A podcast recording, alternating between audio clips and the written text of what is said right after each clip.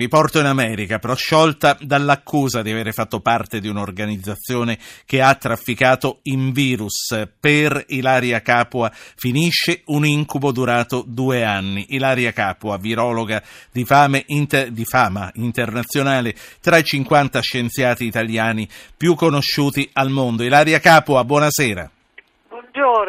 Buongiorno. Ilaria Capua, allora, intanto che bello, poi diciamolo, due anni coi tempi della nostra giustizia, insomma, poteva andare anche peggio, non crede?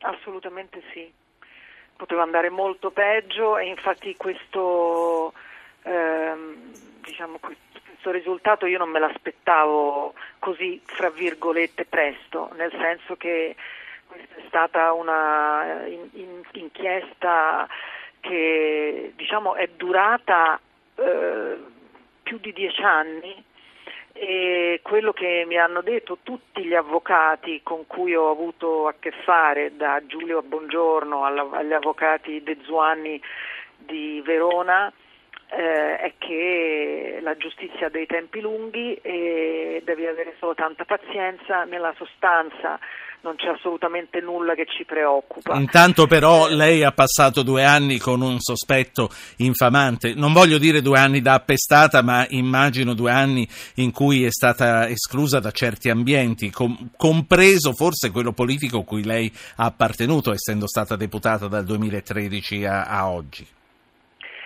Ma allora, in realtà io ho sofferto molto eh, perché prima di tutto non me l'aspettavo ehm, e secondo perché eh, viene distrutta la tua immagine. Io ho lavorato tutta la vita per la sanità pubblica e ho messo anche davanti all'ottenimento di risultati eh, scientifici eh, l'etica. Io sono diventata conosciuta nel mondo della, della ricerca per aver promosso l'accesso libero ai dati genetici dei virus in, eh, diciamo, in una fase pre-epidemica o pre-pandemica.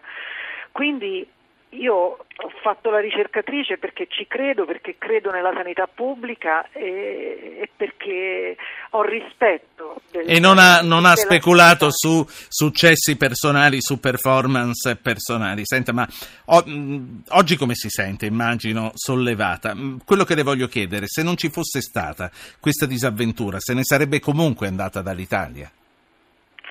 Ma guardi, io non, non, non so dirglielo, non, non lo so. Eh, nella vita arrivano delle sfide, bisogna fare in modo che le sfide vengano gestite al meglio, queste sfide possono spezzarti la schiena e io non nascondo di essere a tutt'oggi una persona che dorme poco perché è afflitta da insonnia, da incubi, eccetera, eccetera, anche perché io ero accusata di reati gravissimi, punibili con l'ergastolo.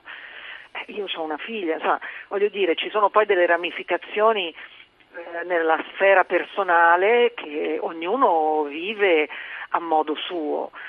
Ehm, questo, e questo dolore, questa sofferenza eh, non, non, me la toglierà nessuno. Sì, indagini, Adesso, se sì. non fosse successo, non lo so, ma se non fossi andata in Parlamento, ma Senta, li porta il vento. Indagini, certo, indagini preliminari che sono finite in un nulla di fatto, due anni però eh, di eh, magistrati che hanno lavorato. Lei li ha mai incontrati questi magistrati? È mai stata ascoltata da loro? Ha avuto la possibilità di dire la sua in questi due anni?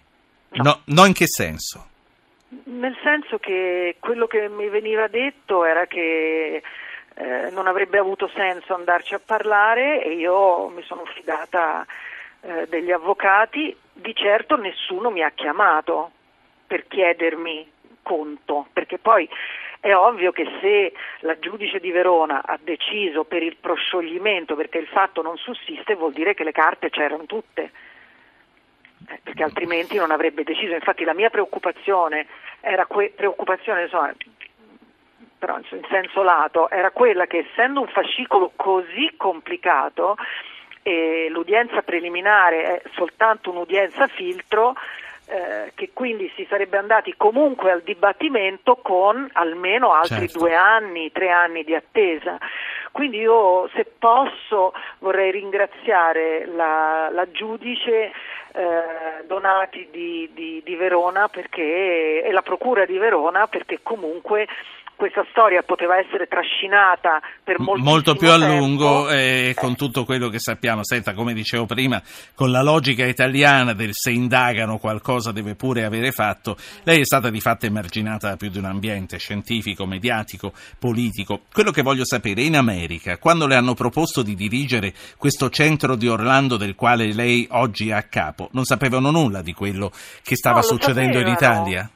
No, lo sapevano perché eh, è uscito un articolo ripreso da, dall'articolo dell'Espresso su Science, che è una rivista che leggono tutti i, diciamo, il mondo scientifico, tutti leggono Science, quindi lo sapevano e io quando sono venuta a parlare con loro ovviamente gli ho detto guardate che io ho questo problema giudiziario, con una vergogna che non le dico, perché andare a dire queste cose veramente io che cosa le hanno risposto?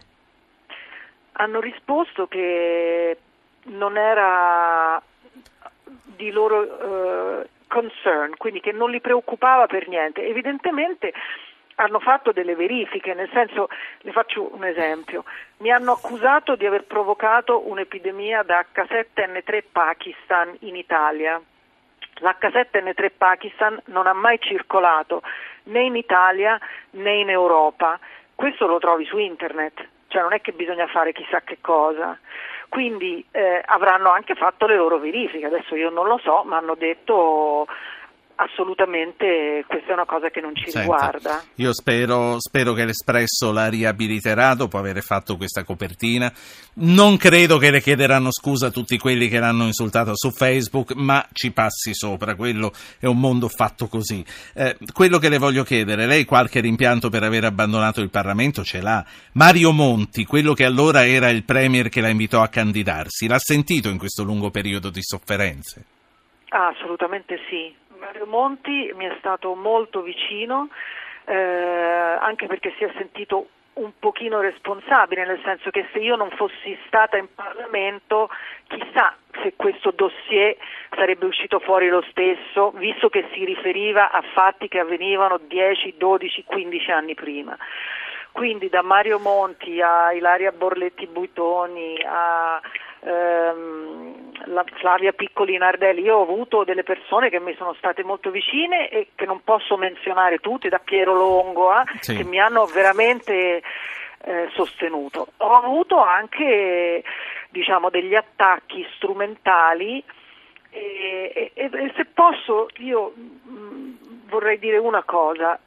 La cosa una delle cose più brutte che accade quando succede una cosa del genere è che tu diventi automaticamente un'anatra zoppa perché la tua credibilità non esiste più.